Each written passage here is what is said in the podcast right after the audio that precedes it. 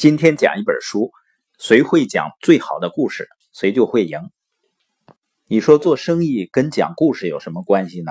或者说讲一个好故事对企业到底有多重要呢？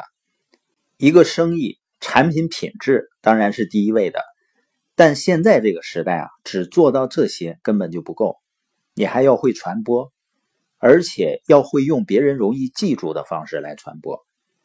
什么方式最容易被人记住呢？讲一个好故事，你看那些企业上市要讲一个好故事，宣传策划要讲一个好故事，塑造品牌也要讲一个好故事。所以有朋友开玩笑说啊，现在的企业家都快变成小说家了。像乔布斯、马云这样的人，是既会做事又会讲故事的典范。只会做事的人，永远打不过既会做事又会讲故事的人了。早在十多年前呢，就有一个美国人意识到这一点。这个人呢叫安妮特，他写的这本书《谁会讲最好的故事，谁就会赢》。这本书一出版啊，就在美国引起轰动，畅销了十几年。因为他提出了故事思维的概念，并且认为讲故事是一种技能，是可以学会的。安妮特这个人到底是干什么的呢？他是美国一家顾问公司的总裁，给美国航空航天局、美国国家税务局、微软公司做培训。他有一个身份就是故事教练，教企业学会讲故事。在美国全国广播公司、美国国家公共电台做个关于讲故事的系列节目。我们现在回头看呢，安妮特提出的故事思维这个概念是很有前瞻性的。我们现在在微信、微博这些社交媒体上，主要传播的不都是故事吗？这本书里呢，安妮特会教我们怎样用六种最有效的方法来讲故事，怎么在故事当中加入四种必备的元素，让你的故事更加丰满，还会有一些小技巧。有了这些呢，就算是原来只会干巴巴讲话的人，也能把自己的故事变成良好的沟通工具。其实过去也有人教我们怎么讲故事，像写作文，所有的故事都是同样的元素：人物、情节、环境设定、矛盾解决，按照这个路子走就对了。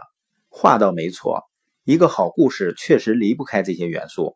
问题是，你把这些东西罗列出来以后，打动不了其他人的。故事是什么呢？安妮特认为。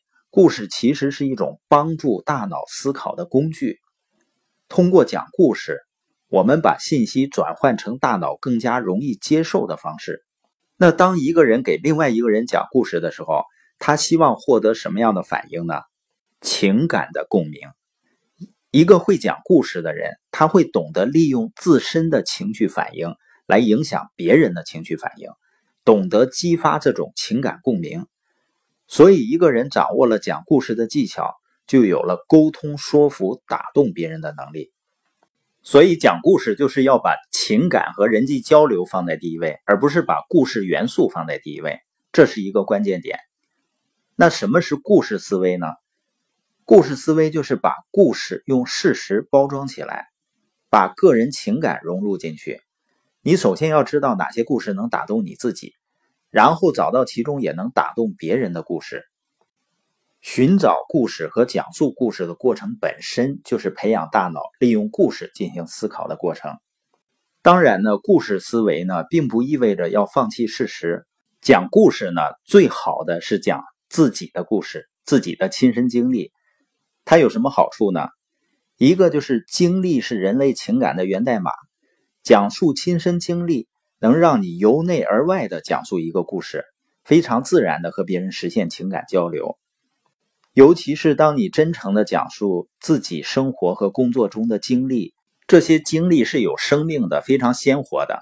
另外呢，讲述亲身经历有一个好处就是没有记忆负担，因为你很熟悉所有细节。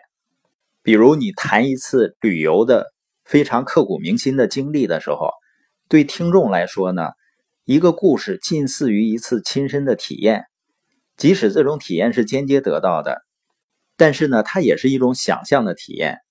你越是绘声绘色加入细节和感受，听的人呢越像亲身经历的一样。平时我们接触的信息中啊，有人情味的事儿不多，那加入你的亲身经历和情感，就在这些信息当中增加了人情味儿，无形中就会拉近你和听众的距离。所以呢，情感是故事中最重要的元素。